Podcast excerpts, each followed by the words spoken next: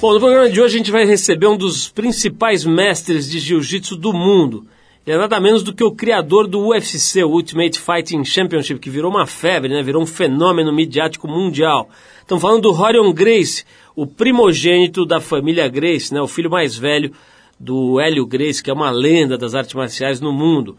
O Rorion vai contar um pouco da trajetória dele, falar sobre a ida dele para os Estados Unidos na década de 70. Ele foi em 69 para os Estados Unidos, acabou se instalando lá e difundiu o Gracie Jiu-Jitsu para o mundo inteiro. Ele vai contar como é que surgiu a ideia do Ultimate Fighting Championship, que agora é conhecido mundialmente como UFC, daquele ringue de oito lados, lá o octógono.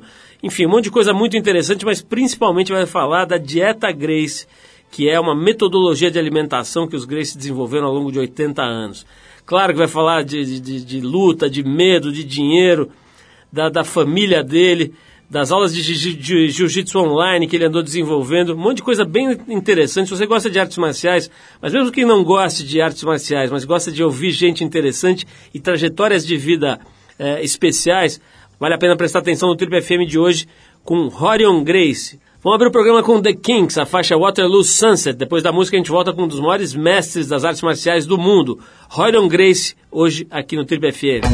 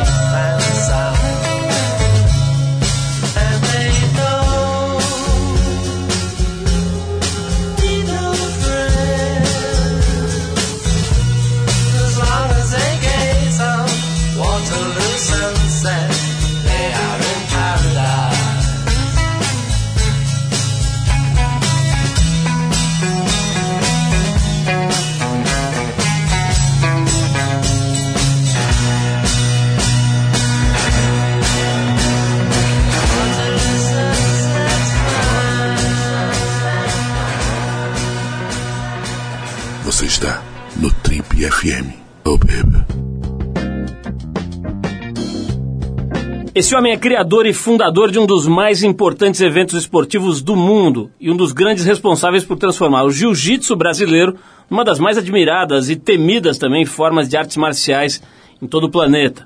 Filho mais velho do patriarca Hélio Grace, ele se mandou em 1969 para os Estados Unidos.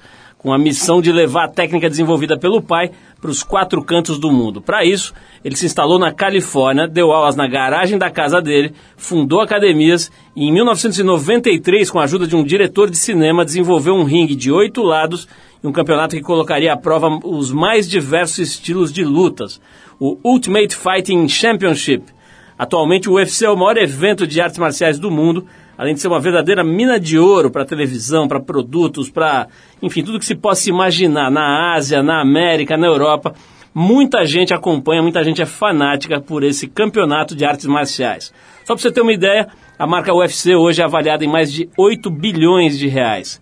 Se você gosta de esportes e se liga em lutas, já deve ter percebido que a gente trouxe hoje aqui para conversar com vocês e com a gente no Trip FM, Rorion Grace, um dos únicos homens do planeta a envergar a famosa faixa vermelha de jiu-jitsu. Rorion, é um prazer te receber aqui nos nossos estúdios. Seja muito bem-vindo. A gente já teve junto aqui anos atrás Acho que era matéria para revista, nem lembro mais, agora é um maior prazer te rever. E você com 62 anos parece que tem 35, né, cara? Dá até raiva. Como é que você tá, Rorion? Seja bem-vindo, cara. Muito obrigado. É um prazer enorme estar aqui com vocês. Eu sei que a revista sempre foi muito querida e respeitada, não só pelo povo brasileiro em geral, mas especialmente pela família Grace, porque tem uma visão de esporte e de vida muito singular e a gente gosta muito disso. Que legal, Rorion. Estava relembrando aqui com você, né, antes da gente começar a gravar, do prazer que eu tive quando eu passei um dia inteiro em São Paulo com o Hélio Grace. Várias pessoas já tiveram o prazer de passar um dia com o Hélio Grace, mas em São Paulo não são muitas não, né, é a gente ficou passeando, não lembro exatamente porquê, fui pegar ele no hotel, depois fomos para outro lugar, eu sei que a gente passeou um pouco por São Paulo, me lembro dele me mostrando umas alavancas, ele pegava, apertava minha mão, daí dava umas voltas no meu braço, ele tinha uma vitalidade. Nessa altura ele já devia estar com mais de 80 anos. Né? Ele faleceu com quantos anos? Com 95. 95, é. né? E realmente tinha uma saúde muito boa, claro, devido à dieta Grace, mas não ficou sofrendo de doença nenhuma nos últimos anos da vida dele. Tinha, não só viveu muito, mas teve uma qualidade de vida muito boa. Rorion, para quem acompanha o jiu-jitsu já sabe é, sobre esse assunto, mas acho que é legal a gente falar também para quem não acompanha, né? O, conta um pouquinho da história, cara, de como o seu pai começou a desenvolver uma, como se fosse uma, uma técnica colateral ali do jiu-jitsu, que acabou sendo a, a matriz para o que hoje se chama de jiu-jitsu brasileiro. Né? O fato dele ser muito levinho, ser meio doente, era um cara meio fisicamente debilitado. Né? Fala um pouquinho como é que foi isso. Pois não. Em 1914, mais ou menos, veio para o Brasil o Mitsui Maeda, que era um professor de jiu-jitsu do Japão, que parece, dizem que veio como assistente de, da colônia de imigração japonesa. O meu avô, Gastão, era um cara muito influente na época e ajudou o professor Maeda a se estabelecer em Belém do Pará. Para mostrar gratidão pelo que o meu avô fez, ele se ofereceu a ensinar jiu-jitsu ao então jovem Carlos Grace, que era o irmão mais velho do meu pai, 11 anos mais velho que o papai. O tio Carlos treinou com o professor Maeda durante alguns 4 ou 5 anos, e quando a família mudou-se de Belém do Pará para o Rio de Janeiro, ele já com 19 anos, começou a ensinar jiu-jitsu e compartilhar com os irmãos. O papai, como você disse, era uma criança de físico, de saúde muito frágil, ele corria um lance de escada e tal, tinha vertigens, desmaios e tal. Então os médicos na época recomendaram que ele não fizesse atividade física nenhuma. Então ele passava o dia inteiro assistindo os irmãos praticar jiu-jitsu e tal, sem ter o que fazer. Não tinha televisão, ficava ali de bobeira vendo os irmãos brincar de jiu-jitsu. Um dia, quando eu tinha 16 anos, os meus tios não estavam presentes e um aluno veio tomar uma aula na casa do pessoal. Ele falou: Olha, doutor, meus irmãos não estão aqui, mas se o senhor quiser, eu lhe dou aula. O doutor Mário Branco, era diretor do Banco do Brasil na época. Se o senhor quiser, eu lhe dou uma aula. Ele falou: Então vamos lá, garoto, vamos brincar. Papai entrou no ringue, deu uma aula para ele, e quando o tio Carlos chegou, se desculpando pelo atraso, ele falou: Olha, eu tomei aula com ele, gostei, quero ser aluno dele daqui para frente. Então o papai foi promovido a ser professor de jiu-jitsu pelo próprio aluno. Muito bem. Assim que ele começou a dar aula, ele percebeu que os movimentos que ele havia decorado, vendo os irmãos praticarem jiu-jitsu, requeriam uma certa habilidade física e força e tal de velocidade que ele não tinha. Então ele, através da experimentação, começou a modificar os princípios do jiu-jitsu japonês, adaptando as técnicas para que ele pudesse ser eficiente apesar da fraqueza física dele. Essa transformação é que deu origem ao que a gente chamou hoje de jiu-jitsu Grace ou jiu-jitsu brasileiro. Vamos falar um pouquinho mais da tua história, cara. Eu fiquei muito curioso com essa tua ida para os Estados Unidos. Porque uma coisa é agora, o nego pega, que passa ali na esquina, pega uma passagem e vai para os Estados Unidos e volta no mesmo dia, né? É. Quer dizer, hoje em dia viajar é uma coisa muito facilitada, muito tranquila tal. Para quem, lógico, tem alguma grana, mas não precisa ter muita grana. Né? Quer dizer, o cara hoje parcela uma passagem, enfim. Como é que era, cara? Em 69, o nego pegar a mochila aí para os Estados Unidos era uma, uma parada meio, né, uma aventura mesmo. Era uma aventura, com certeza. E eu, logo de cara, quando cheguei nos Estados Unidos, eu tinha juntado um pouquinho de dinheiro dando aula aqui na academia e tal, e quando cheguei lá, fiquei na ACM para ter um desconto Associação Cristã de Moços. E por questão de segurança, não quis deixar o meu dinheiro e a minha passagem de volta no meu quarto. Pedi ao recepcionista que guardasse para mim no cofre da companhia. E na semana seguinte, quando eu fui buscar mais dinheiro, o recepcionista tinha roubado a minha passagem e meu dinheiro. Então eu fiquei assim meio. Você não achou esse cara? não, ele sumiu, nunca mais achei o cara. De qualquer maneira, foi uma situação meio chocante para mim na época. E eu, para não deixar o papai, liguei para a companhia de aviação, eles me disseram que ia levar seis meses, não tinha computador naquela época, para poder saber se ninguém tinha usado a minha passagem, para que eles me dessem uma passagem nova depois de seis meses. E eu então liguei para o papai, para não deixar ele preocupado que eu estava lá sem dinheiro, sem conhecer ninguém. Bom, telefonar para cá naquela época também não devia ser fácil. Não né, era cara? fácil, exato. Caro eu, eu liguei a cobrar, liguei a cobrar. falei, papai, é o seguinte, estou adorando a América, vou passar pelo menos mais seis meses aqui nos Estados Unidos. Está tudo bem, eu falei, está tudo ótimo. Desliguei o telefone, mas não tinha dinheiro nem para comer. E acabei ficando lá um tempo, acabei esticando a viagem por um ano. Foi uma época realmente muito boa, 1970, um ano muito interessante, lá nos Estados Unidos, de mudanças e tal. Vi o Jimi Hendrix em concerto algumas vezes e tal. E acabei ficando lá um ano, fiz boas amizades, mas no final do ano voltei ao Brasil. Passei dois anos aqui pensando em América, juntando dinheiro. Voltei para os Estados Unidos em 72 para visitar uns amigos e tal. Voltei ao Brasil de novo, depois me formei aqui na Faculdade Nacional de Direito em 78. E quando me formei em 78 foi quando eu achei que estava na hora de mudar de vez para a América com o objetivo de implantar o jiu-jitsu nos Estados Unidos. Bom, aí tem a história da, da, criação do Ultimate, a gente vai falar disso já já, mas antes a gente vai tocar aqui um sonzinho. A gente separou aqui um outro guitarrista genial. A gente vai de Eric Clapton e a faixa They Call Me The Breeze, que abre o novo álbum do Eric Clapton chamado The Breeze, An Appreciation of J.J. Cale, um disco que foi lançado na semana passada e que presta uma homenagem ao músico J.J. Cale que morreu no ano passado. Então vamos de Eric Clapton. Na volta a gente vai saber como é que o Rorion Grace inventou o Ultimate Fight Championship, uma, uma ideia sua que acabou virando uma febre mundial.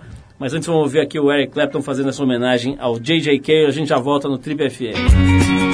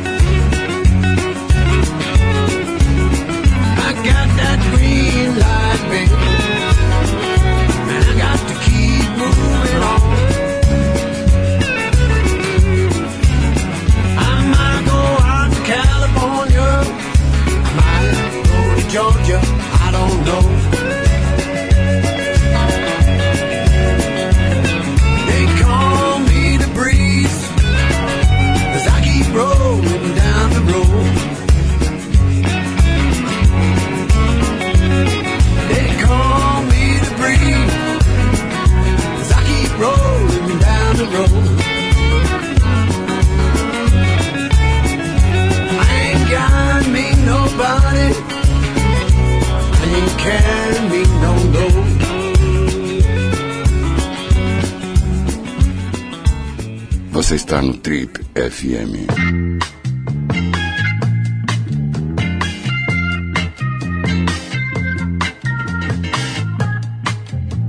Legal, pessoal. Hoje estamos aqui conversando com um grande atleta, com um grande empreendedor, Rorion Grace. O cara lançou a ideia do Ultimate Fight, Fighting Championship, que é o famoso UFC hoje, um dos maiores eventos do mundo. A marca, para vocês terem uma ideia, está avaliada em mais de 8 bilhões de reais é realmente um sucesso. Rorion, a gente estava falando aqui antes de ouvir o som aqui do Eric Clapton, cara, sobre essa tua chegada lá nos Estados Unidos, literalmente sem lenço, sem documento. Esse, esse porteiro aí da ACM, ele não sabe o risco que ele correu, né, cara? Você cruza esse cara aí, ia ficar ruim para ele. Mas olha só, desse período que você chegou até a, a até o começo do, do Ultimate Fight, a, a, o lançamento da ideia, né? Quanto tempo passou? Rapaz, eu me estabeleci na garagem em 79, entendeu? E em 93 o Ultimate aconteceu. Eles são 10 anos depois de você chegar lá que você começou a ter uma escola, mesmo, uma academia mesmo, é isso? Ah, para academia, sim, mas passei os meus 10 anos numa garagem. Todo mundo que eu conhecia eu convidava para tomar uma aula de jiu-jitsu de graça, o pessoal vinha tomar a primeira aula, gostava. E eu dizia, se você trouxer um amigo teu, eu te dou outra aula. Se você é 10 amigos, eu te dou 10 aulas. E o pessoal ia trazendo os amigos para tomar aula de graça comigo. Aí, de vez em quando, o aluno dizia, olha, meu professor de Kung Fu não acredita no jiu-jitsu acho que eu estou perdendo meu tempo aqui, ele quer desafiar você para uma briga, você topa? Eu falei, claro, traz o cara para a gente fazer uma brincadeira. Aí o pessoal trazia os professores das artes marciais variadas que tinha, eu, claro, anunciava para os meus alunos, na quarta-feira, às 5 horas, vai chegar um cara do Karatê e tal, o pessoal vinha se juntar para ver a briga, para ver o pau comer. E como o jiu-jitsu é realmente a arte marcial mais eficiente que existe, eu tinha condição de abraçar o adversário, botar o sujeito no chão e carinhosamente apertar um pouquinho o pescoço dele, apertar um pouco, torcer um pouquinho o braço dele, sem ter que bater no murro na cara de ninguém, nada disso. E o cara ficava tão impressionado com a simplicidade e a eficiência do jiu-jitsu que acabava virando aluno meu. Se ele for para brigar comigo, virava meu amigo, meu fã e aluno. Conclusão. E esse negócio foi acontecendo centenas de vezes. Até que um dia eu montei uma academiazinha ali perto, tão pequena, e os desafios continuaram acontecendo. E um belo dia, um amigo meu estava sentado aí do meu lado e tal, falou: Rora, a gente tem que fazer um negócio desse para o mundo ver. Não adianta ficar numa academiazinha pequena na garagem. Foi daí que a gente veio a ideia de criar um evento para televisão. E o John Mills, na época, era aluno meu. Eu resolvi trazer o John Mills como diretor criativo do evento, que tinha um nome muito forte em Hollywood. E você associar um nome como o dele para um projeto desse, torna o um negócio, bota em outro nível o projeto. Tanto que eu me lembro uma vez, estava sentado com o John Mills no escritório dele lá da Sony, e, e a gente começou a falar como é que ia ser o ringue e tal. Eu especificamente não queria um ringue de boxe, porque baseado na minha experiência de vida e assistir, participar em lutas e tal, e ver gente brigando, você bota um ringue de boxe, quando o cara começa a apanhar, ele foge pelo meio das cordas. Para evitar esse tipo de coisa, eu falei, não podia ser ringue de boxe de jeito nenhum. Então a gente pensou em fazer uma, uma, um tanque em volta com jacaré, entendeu? Com tubarão, se o cara quisesse fugir, ele ia ser comido pelo tubarão. a gente conversando assim, viajando na conversa. E finalmente acertamos a ideia de fazer uma rede, né, aquela cercada que a gente tem, que é o octágono, que é o octágono hoje, que deu um sucesso muito grande. Visualmente ficou um troço muito dramático para ter aquela jaula ali dentro. E botamos o pessoal para brigar ali dentro. O Royce foi lá, deu aquele show de bola e o resto é a gente conhece. Tá o resto é história, né, é cara? E, agora, hoje, quando você assiste o Ultimate, o que, que você acha, Rora? Qual é a tua visão da evolução, se é que houve uma evolução, né, do quadro atual do Ultimate? Rapaz, eu não, eu não assisto muito mais o Ultimate, não, viu? Desde que eu vendi, eu mais ou menos me desliguei do negócio. Eu sei que o negócio continua crescendo e eu constantemente parabenizo o Dana White, o pessoal que está correndo o show, está atualizando o show hoje, pelo trabalho tremendo que eles fazem de marketing, mas para mim perdeu um pouco a finalidade porque no, inicialmente a minha ideia era comparar estilos de luta, o karatê contra o kung fu, contra o taekwondo, para ver qual era melhor. Para que o povo, a audiência pudesse ver por si próprio o que, que funciona e o que, que não funciona. Acabar com essa ilusão de domor na cara e quebra a cara, não é nada disso. Na, tanto que naquela época não tinha nem luva, não tinha categoria de peso, não tinha nada disso. Então o negócio era muito mais real. Com essa mudança que eles fizeram de botar tempo de luta, categoria de peso, tudo isso, criou um esporte. O negócio tornou-se um troço assim um pouco mais de entretenimento. Você veja só, você não pode deixar um cara grandão brigar com um pequenininho com um round de cinco minutos. Tanto que o Royce só lutava uma luta sem tempo para que ele tinha a chance de cansar o grandão e poder virar o jogo. Muito bem, então esse é um elemento importantíssimo. O outro é que você, com dois lutadores agora sendo do mesmo peso, você precisa de jurados para determinar quem foi que fez mais pontos. Porque se ninguém ganhar, a luta não pode acabar empatada, alguém tem que ganhar. Então você tem que ter os jurados agora que vão entender, vão, vão analisar quem foi que deu um soco melhor, um pontapé, o que for. Então isso fica um resultado muito subjetivo, é muito da interpretação de cada um. Além disso, há o quando você às vezes pega uma pessoa no estrangulamento. Se você der bem feito, um estrangulamento bem aplicado, vai levar uns 6 segundos para botar o cara para dormir. Se o gongo bate aos 3 segundos, você tem que largar aquele estrangulamento. O cara que ia ser estrangulado em 3 segundos a mais, sai dali, vai para o cantinho dele, toma um golezinho d'água, se recupera, volta e às vezes acaba ganhando a luta, como a gente vê várias vezes aí. Então, isso para mim deixou de ser um troço de uma briga de verdade, passou a ser um show de entretenimento, que não tem nada a ver com a minha finalidade inicial, que era provar que uma luta era mais eficiente do que a outra, como a gente fez com o jiu-jitsu. Agora, Rorian, tem uma coisa interessante também na tua biografia aí, que é o fato de você ser um empreendedor nato, né? Quer dizer, dá para ver pela tua história que você está sempre empreendendo, tirando coisas do chão, construindo. Vamos falar um pouco disso, vamos falar um pouco de grana também, de dinheiro, como é que você lida com isso? Mas eu vou fazer mais uma pausa aqui. Agora a gente separou o Van Morrison. A faixa é da época que você estava se preparando, arrumando a mochila, que é de 67, cara. Você estava ali ensaiando a sua ida para Califórnia. Chama-se Brown Eyed Girl, é um clássico, né? A gente vai ouvir então o Van Morrison e depois a gente volta para saber se Rorion Grace tem um colchão cheio de dólares na sua academia, tem um tatame lotado de dólares ou não. Vamos saber da grana do, do Rorion Grace daqui a pouquinho.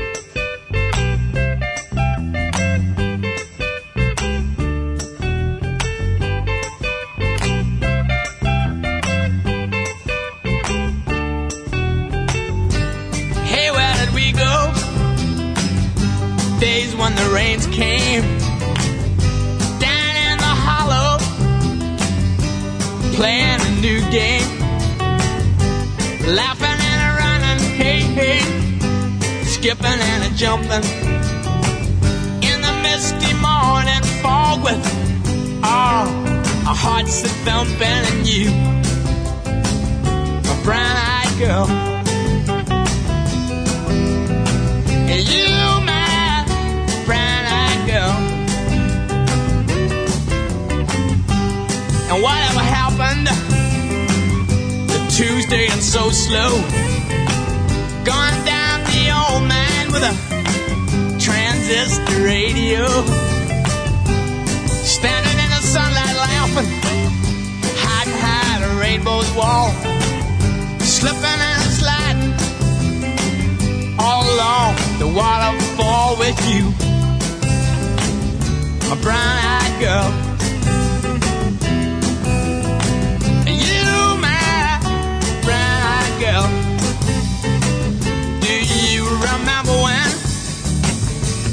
We used to sing sha la la la la la la la la la la da just like that. Sha la la la la la la la la la la da la da.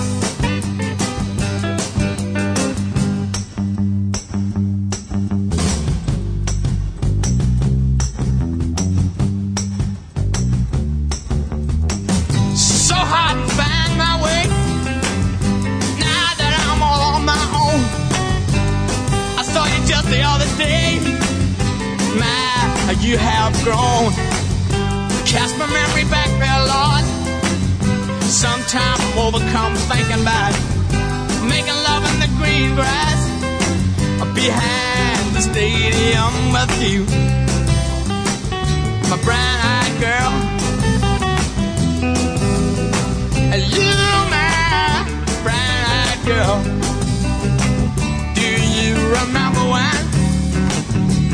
We used to sing. Sha la la la la la la la la la la. La la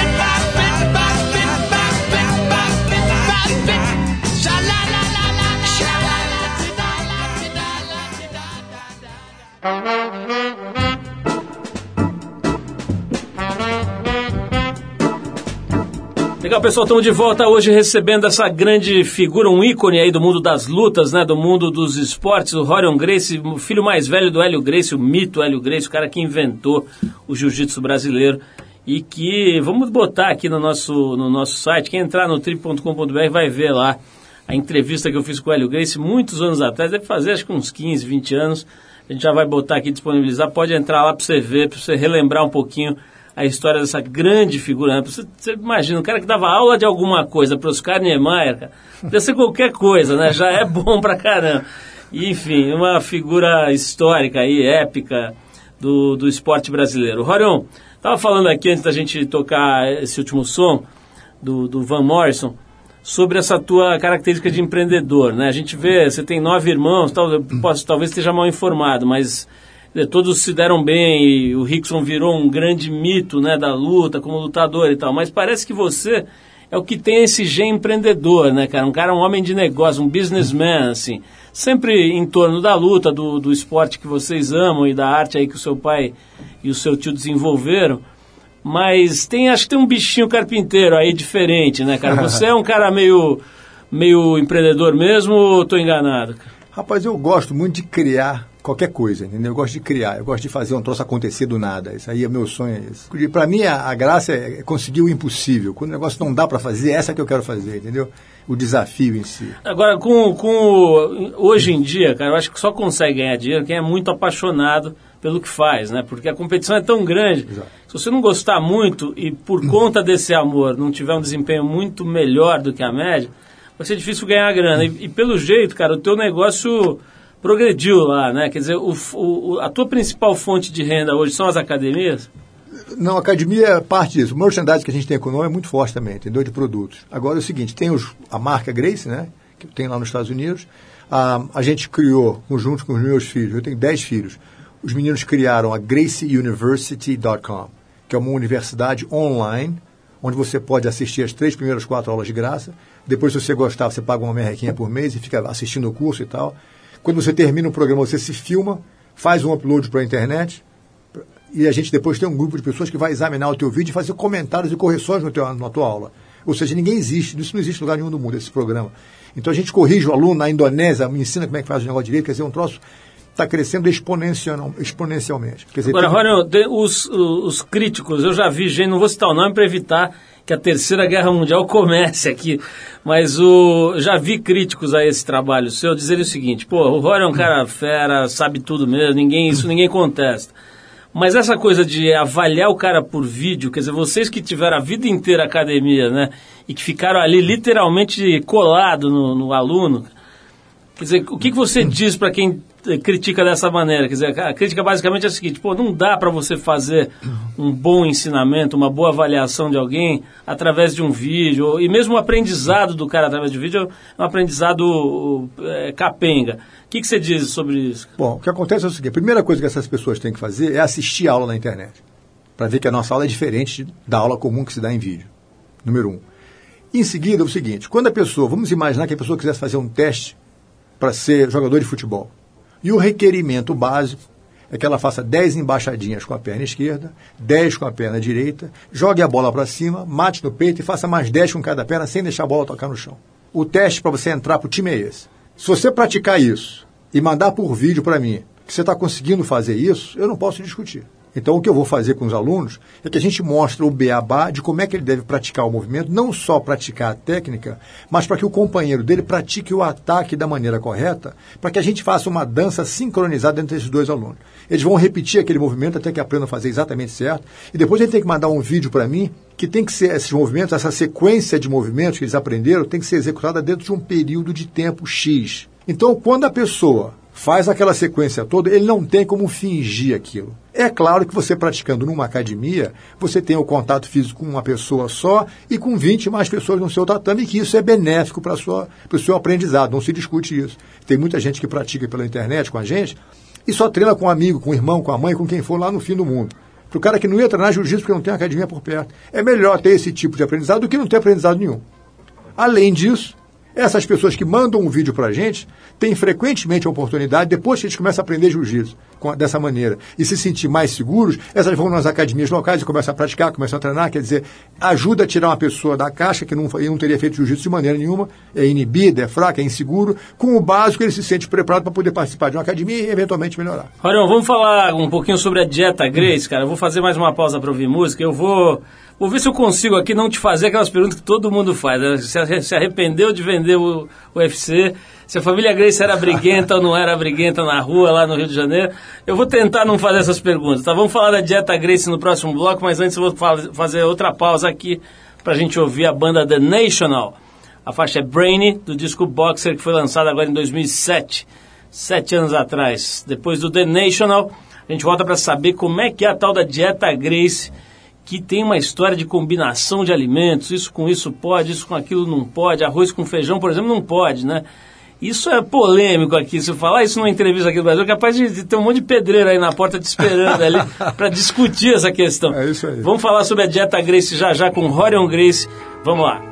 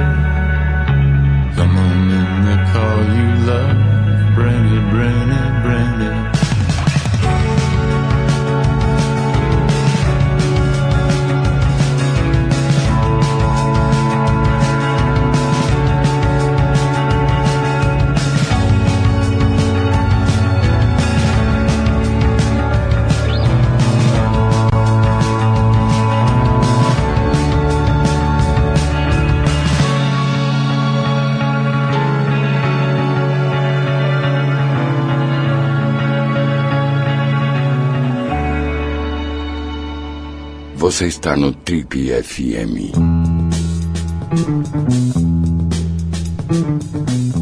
Legal, pessoal. Se você ligou o rádio agora, perdeu os primeiros três blocos dessa entrevista com Rorion Grace, faixa vermelha de jiu-jitsu, filho mais velho, filho primogênito do Hélio Grace, fundador da dinastia Grace, junto com o Carlos, né? Tem aquele livro sobre o Carlos, né? O, o Rorion, que foi um livro até meio polêmico também. Então, tu, aliás, tudo, né, cara? Vocês têm tanto primo, tanto irmão, cara, que sempre uma meia dúzia vai achar ruim alguma coisa, né? Mas, enfim, é uma, uma história muito interessante aí da, da, do, do, da criação dessa, dessa dinastia mesmo, né? De, de atletas, de, de grandes lutadores, né, cara? As lutas do do Hélio, do, do Carlos, depois do, do Carlson, né? Do Carlson que foi um grande mestre também, e o próprio Rickson, né? Seu irmão mais novo, oito anos mais novo que você? Oito anos mais novo. Que é um mito, né? Aquelas lutas que ele fez no Japão são inesquecíveis, né? Exato. né? Aquela, aquela coisa daquela meditação que ele fazia, yoga, quando ninguém pensava em combinar yoga e meditação com luta. Quer dizer, tem muita coisa interessante nessa história de vocês, e uma delas é a tal da dieta Grace. Eu ouço falar da dieta Grace há séculos, mas a verdade, cara, é que quem não está muito dentro da história não sabe direito que bicho é esse, né? uhum, né? É Ouve falar de combinação disso com aquilo e, e tal coisa com tal coisa não pode comer junto. Mas a, as pessoas não sabem direito qual é o, o, o princípio. Você, eu estou vendo aqui que você lançou um livro para explicar melhor. Fala um pouquinho, se, é, se é que é possível dar um overview aí da, da dieta Grace em, em pouco tempo. Quais são os fundamentos, qual que é o objetivo e dá uns exemplos assim de como é que se pratica, que se, que, que, que se vive essa dieta. Bom, o que motivou meu tio Carlos a desenvolver a dieta era o fato de que ele percebeu no começo da carreira dele, ainda quando rapaz e tal, com os irmãos, a importância da relação entre uma saúde boa e a performance boa. Papai me conta que às vezes, morava no Marquês de Abrantes, no Rio de Janeiro, o pessoal ia bater na porta da casa às 10, 11 horas da noite. Vocês são de Grace da briga? É que briga com qualquer um? Somos nós mesmo. Queremos brigar com você agora. Ele me dizia que tinha que sair da cama, estrangular o cara e voltar para dormir. tinha que pôr uma plaquinha, atendemos desafiantes das, das, das 8 às 18. É, mais ou menos isso. Então o tio Carlos, percebendo a importância disso, a gente não pudesse dar o luxo de estar com uma dor de dente no dia de uma luta, estar tá com uma dor de barriga, estar tá com uma dor de cabeça, ainda estar tá com uma úlcera. Quer dizer, esses problemas iam impactar tremendamente a saúde e a, e a como é que se diz, a performance da rapaziada. Então, com essa finalidade, ele começou a estudar, não era médico, mas tornou-se um autodidata em termos de nutrição. Leu muito trabalho de nutricionistas e médicos e tal para chegar às próprias conclusões. Ele fez um estudo empírico usando a própria família Grace como, como cobaia. O Carlos, como você sabe, teve 21 filhos, o papai teve 9 filhos, quer dizer, uma família muito grande e que se portou a esse tipo de experiência. Até isso foi bom ter esse monte de filhos. Bom, então o conceito básico da dieta é o seguinte: ele passou 65 anos estudando essas combinações. A ideia é evitar a acidez do sangue. Tudo que a gente come como dizia o Antoine Lavoisier, a vida é uma reação química. Se você comer uma folha de alface, é um tipo de reação química. Se você comer de pão, é outra. Um bife é outro. Uma maçã é outra. Então, o importante nessa nossa maneira de comer é que cada refeição, os, os ingredientes daquela refeição, todos combinados juntos, venham trazer uma alcalinidade no seu sistema e não acidez no seu sistema. Você, por exemplo, come um pedaço de peixe com arroz e umas verduras, e para completar, toma um copo de suco de melancia ou uma laranja com isso, estragou a refeição. O peixe é muito bom, a verdura é muito bom, o arroz é muito bom. Se você botar o, a, o doce da fruta com a gordura da comida, estragou tudo. Então não se deve comer fruta junto com comida de panela, como a gente chama. Então, o conceito básico é, número um, são três refeições por dia. Café da manhã, almoço e jantar. E a pessoa deve manter um espaço mínimo de quatro horas e meia a cinco horas entre uma refeição e outra. Pode esperar mais do que isso, mas nunca menos do que isso. Essa ideia de comer de três em três horas, que muito, muito nutricionista recomenda, é completamente contrária aos conceitos da dieta grega.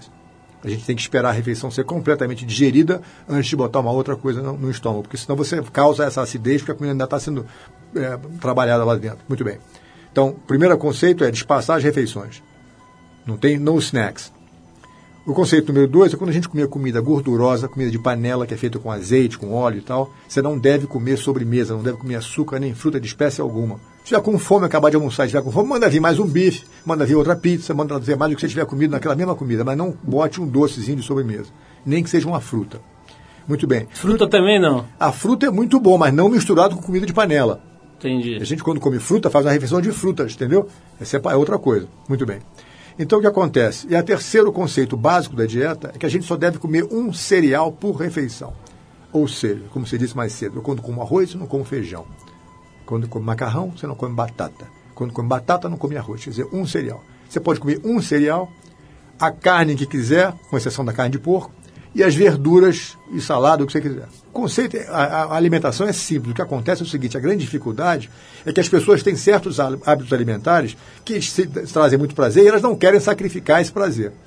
Então, o sujeito gosta de uma certa sobremesa, o sujeito gosta de uma certa combinação, ele, ele vai comer porque é gostoso. O, o paladar, o sabor, o prazer da, da comida tornou-se a razão pela qual a pessoa está comendo aquela comida. Lá em casa é diferente. Eu não como porque é gostoso, eu como porque faz bem à saúde. Agora, a ideia, a ideia, por exemplo, da refeição, porque assim, tem um papel social na refeição que é importantíssimo, né? De congraçamento, das pessoas usarem, isso em qualquer cultura, né? Pois não. Das, das pessoas usarem a refeição como uma, um ritual de congraçamento e tal. Você está, de uma certa forma, dissociando a ideia de prazer da, da, do, da alimentação, é isso ou não? Não, eu adoro o que eu como.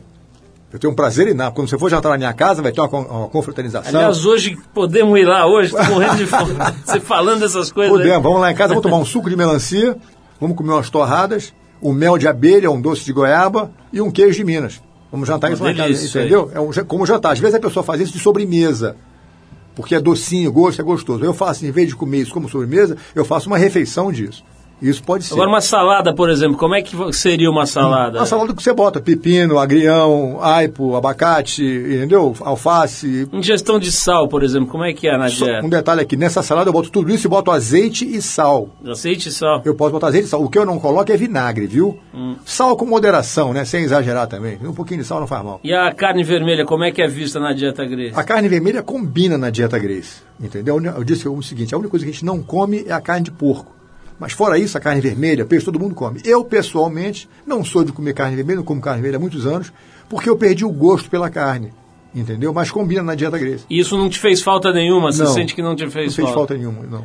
Olha, para a gente terminar, eu queria saber o seguinte, cara, como é que é a tua relação com o medo, né? O, o, a gente sabe que, pô, né, tem a, a, sabedoria popular diz que quem tem anatomia tem medo, né? Ou seja, qualquer pessoa tem mas como é que é a tua relação, cara, tendo sido aí a vida inteira ligado à luta, é uma coisa que, que demanda um trato com o medo diário, né? Como é que é a tua relação com o medo?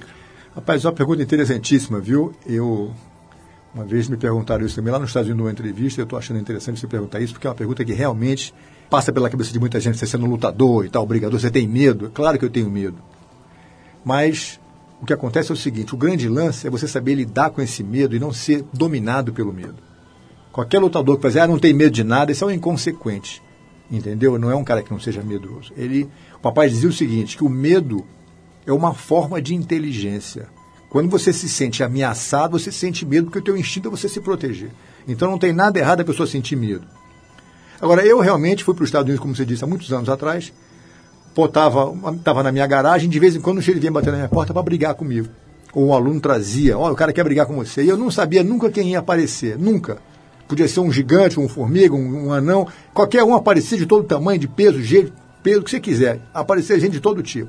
E às vezes, eu, sem saber quem era, existe aquela. Eu tenho que ter aquele cuidado para não levar um, uma pancada e acabar com a minha festa.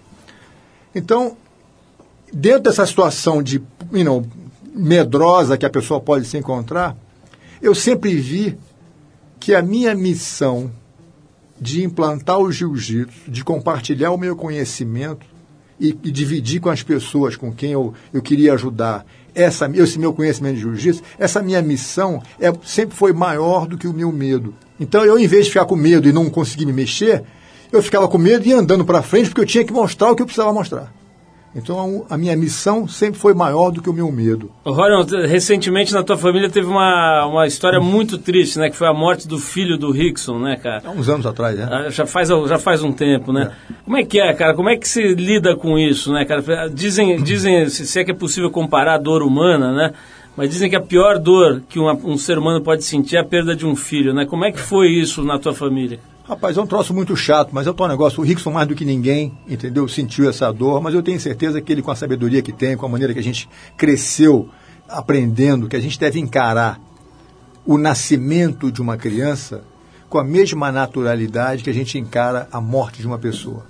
Então, se o fato de ser filho não é uma coisa chata, realmente é uma experiência muito traumática para qualquer pessoa, não tenho a menor dúvida disso, eu espero não passar por isso nunca, mas o fato de você perder um ente querido faz parte da, da vida, é do negócio. Uma coisa, um nasce hoje, o outro morre amanhã, quer dizer, tem que encarar. Quando o papai morreu, eu dei uma festa para ele na academia. Assim como muitos povos no Oriente fazem isso, quando a pessoa querida morre, você está dando graças a Deus que ele agora foi para o céu, não tem que sofrer as, as miudezas aqui, as dificuldades da terra mais. Quer dizer, existe essa maneira de, de, de na, na esperança de que a pessoa possa entender isso. Que a gente na família Grace tem um lado, graças a Deus, meio espiritualizado, que aceita com naturalidade esse tipo de coisa, e apesar de ser uma experiência chata, tem que lembrar que todas as coisas ruins vêm para o nosso bem. Olha, a gente já estourou o tempo, faz, já, já passou o limite aqui faz tempo, mas eu vou te fazer a última pergunta que é a seguinte, cara. A história da faixa vermelha, né, cara? Isso aí, que eu saiba, só pode, só pode, só tem essa faixa quem, quem recebeu do próprio Hélio, né? E é, uma, é a mais alta graduação, né? Como é que é a história da faixa vermelha? Não, o que acontece é o seguinte, a Federação de Jiu-Jitsu dá a faixa vermelha para os professores, que, a pessoas que chegam a um certo nível e são reconhecidos pela Federação de Jiu-Jitsu. Cada um tem o seu standard. Eu, Rorion, é que foi a única pessoa que recebeu a faixa vermelha da mão do Hélio Grace. Eu não recebi pela federação, recebi pela mão do velhinho, que para mim vale mais do que qualquer federação.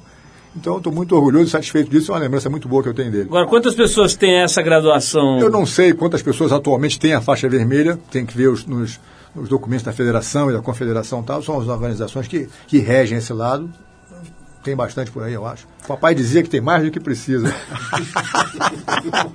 Mas isso é ele que está falando, eu estou só repetindo as palavras dele. Tem mais gente aí do que devia. Ô, Rony, é um prazer te receber Muito aqui, obrigado, cara. Muito legal. Você, você clareou uma série de aspectos aqui sobre o jiu-jitsu, sobre a tua, a tua trajetória, muito interessante, né? Daria pra gente ficar falando aqui horas, mas infelizmente aqui o Ale já está fazendo aqui um gestinho dele aqui, porque a gente já estourou o tempo. É, a única Então, coisa que eu queria fala, dizer é o seguinte, para os nossos ouvintes aqui, esse negócio da faixa vermelha realmente é um troço importante para quem faz jiu-jitsu.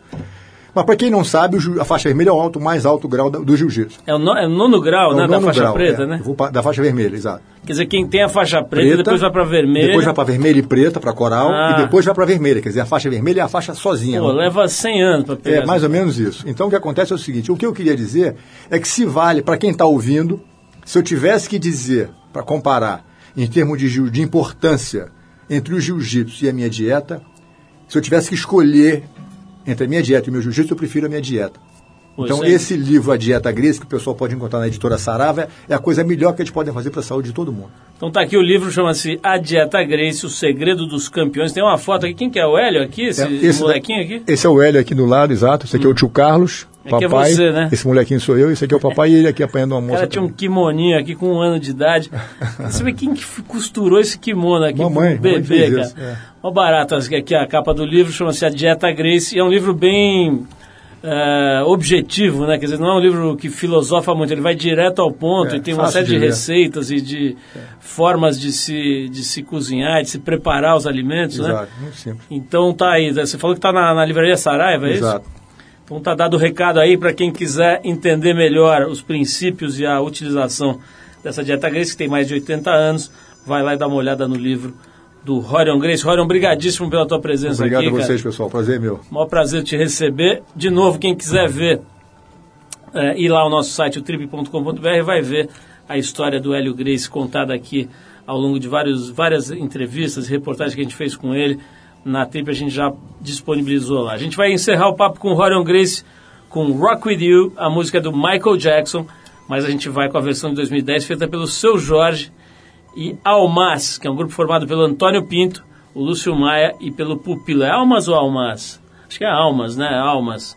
Do um trio da pesada, que é Antônio Pinto, Lúcio Maia e o Pupilo. Olha, mais uma vez te agradeço a presença, parabéns pelo teu trabalho aqui. Muito obrigado. E manda bala aí, pô, você tá, além de difundindo o, o jiu-jitsu, difundindo o Brasil, né, cara? As pessoas passam a entender um pouco melhor aí a cultura do país e, e, a- e as habilidades, os, os notáveis saberes que a gente vai desenvolvendo aqui do nosso jeito nessa terrinha tão surrada aqui, que é o Brasil, mas ao mesmo tempo tão interessante. interessante, exato. Obrigadão, Rorion. Vamos em frente então com o seu Jorge e Almas Rock With You, do Michael Jackson, numa releitura brasileira.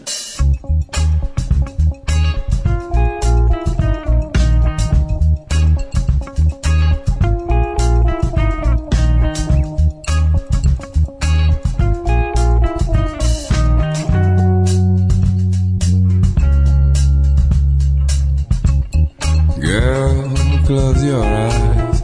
Let that rhythm get into you.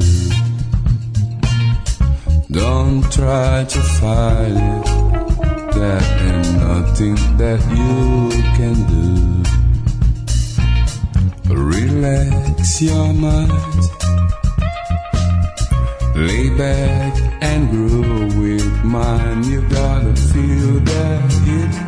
And we're gonna ride the boogie, share that beat of love. I wanna rock with you. Dance you in today. I wanna rock with you.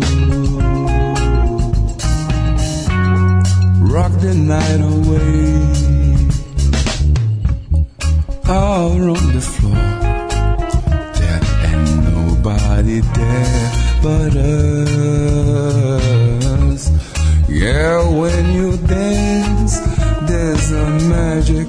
That must be love.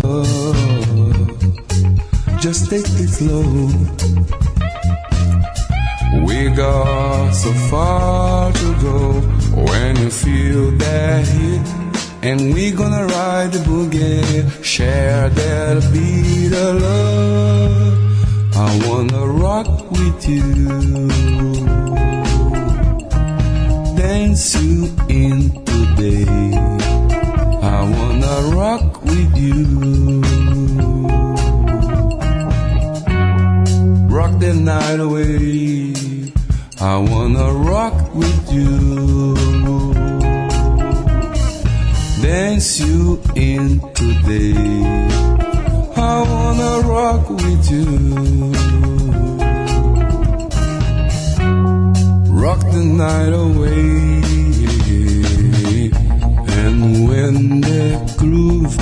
Dead and gone, yeah.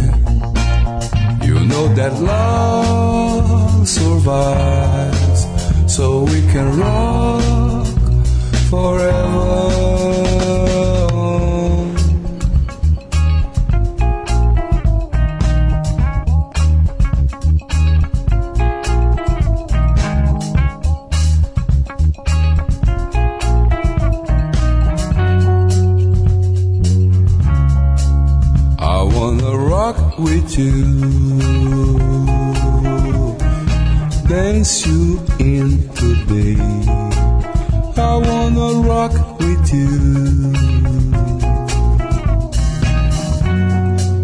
The night away. I wanna rock with you,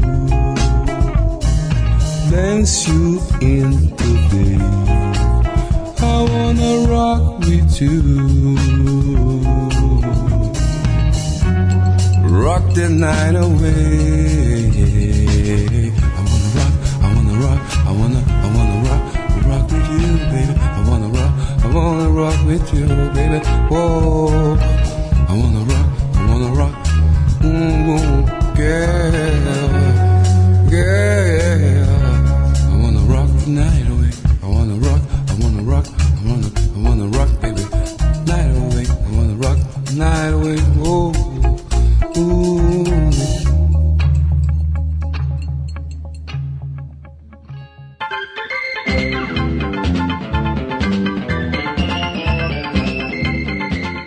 Trip FM é uma produção da equipe que faz a revista Trip e está há 30 anos no ar.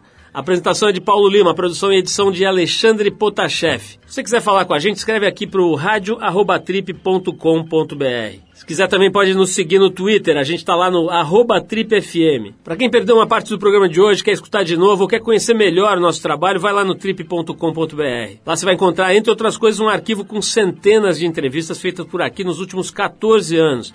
E você pode baixar essas entrevistas para escutar a hora que quiser, onde quiser e totalmente de graça. Você também pode acessar esse arquivo pelo aplicativo do Trip no iPhone. É só procurar lá na Apple Store, que ele é gratuito.